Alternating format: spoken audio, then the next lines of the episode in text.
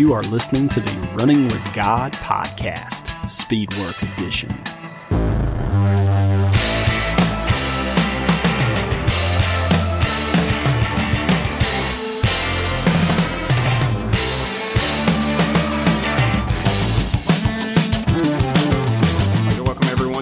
Brand new episode of the Running with God podcast. I am your host, Coach Darby, and I would like to welcome you back to the podcast. This is episode two of a four part Advent series that we're doing.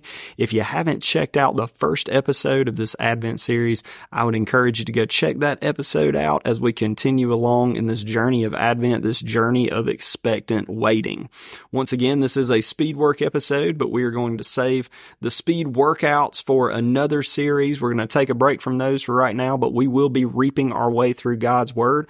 Our scripture today comes from Psalm chapter 16. We're going to be focusing in on verse 8 and verse 9, and then we're going to travel over to Matthew and look at something that parallels this scripture perfectly. So if you have your Bibles, I would encourage you to turn with me. Psalm chapter 16, verses 8 and 9.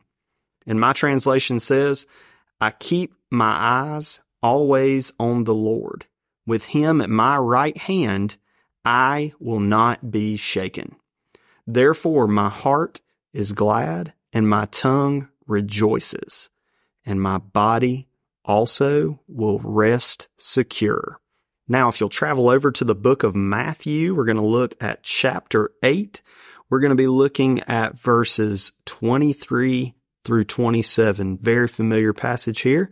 It says, Then he got into the boat, him being Jesus, and his disciples followed him.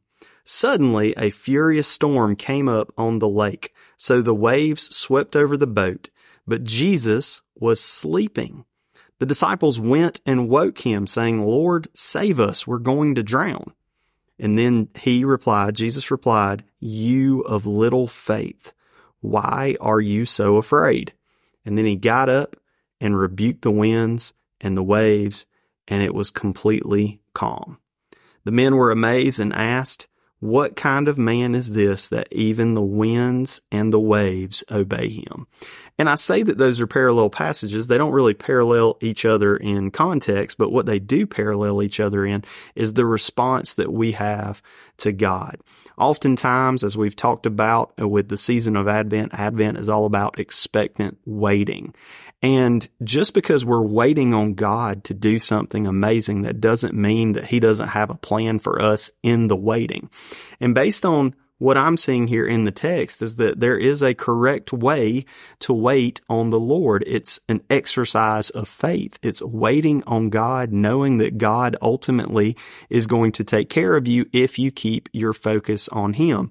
Notice what the psalmist said back over in Psalm 16 where we just read a moment ago in verse 8. I will keep my eyes on the Lord. I will keep my eyes fixed on the Lord and with him at my right hand, I won't be shaken. I won't be a nervous wreck.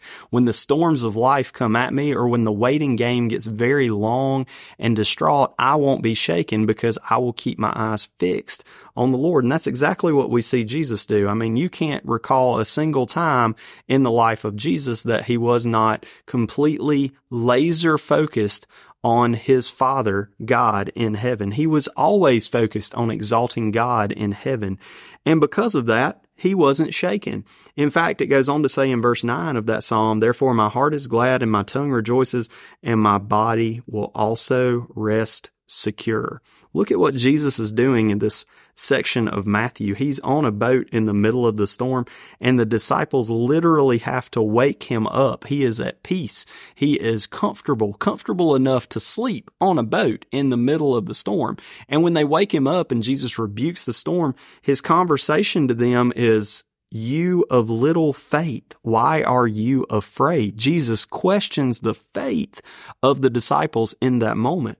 And I believe that's what God is teaching us through this season of Advent is that yes, we are called to wait and we're called to wait with expectation. But during that waiting, it's an exercise of faith to keep your attention on Jesus, to stay laser focused on Him, trusting Him that He is going to see you through even the darkest storm storms of life so that you don't have to be shaken. You don't have to be worried. You don't have to be afraid.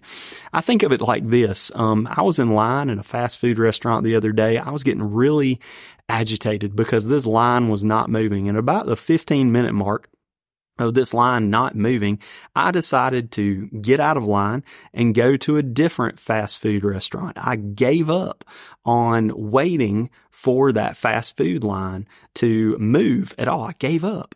But on the same sense, if I was sitting in an airport and I found out that my flight was delayed, I probably might get mad. I might get frustrated, but I don't know that I'm going to give up and walk out of the airport and go home. Why is that? Why are we more patient in places like airports when things happen, when our flights are delayed, when we have to wait longer? I believe it's because we have so much invested in those airplane tickets. We are so laser focused on our destination that waiting a little bit longer to get there is not going to cause us to stumble. It's not going to cause us to waver or to be shaken. Instead, we wait with patience because we're laser focused on our destination. It's important to us. We have too much invested on it. Whereas I didn't have a lot invested in waiting on that roast beef sandwich. I was able to sacrifice that roast beef sandwich and head to another place and get a burger instead. That's just the nature of waiting. We're willing to wait for something that we're invested in. We're willing to wait for something that we are laser focused on when we're fixated on that destination and where we want to be. Sometimes we're willing to wait a little bit longer in situations like that than we are to wait in other places. And I think about my experiences in airports. When flights have been delayed, there is a fair amount of faith and trust that I am placing in the individuals who have delayed the flight. Like if I'm in an airport right now and my flight's delayed, I'm hoping that it's delayed for a good reason. It could be a mechanical error on the plane that needs to be corrected. It could be the pilot running behind and maybe he's off schedule. Uh, it could be the weather. It could be that the people that are in charge of the airport don't feel that the plane should take off during the severe weather, but I'm trusting and applying faith in those situations that I'm willing to sit there and wait until the conditions are right to get on that plane and to take off and to arrive at my destination. It's the same way with God. We have to be patient enough to let His plans unfold, to let them unravel, to let them be revealed to us. And the timeliness of all that might often involve uncomfortable waiting, but it's good waiting. It's expectant waiting because God always delivers on His promises. There's always something great waiting on the other end of God's will. So I believe what these two passages are teaching us is that when we wait on God, we are exercising our faith. We are waiting in expectation. We are not going to be shaken. We are not going to be worried or concerned that God has disregarded us or forgotten us, but instead we can be secure and rest in the promise that God will prevail.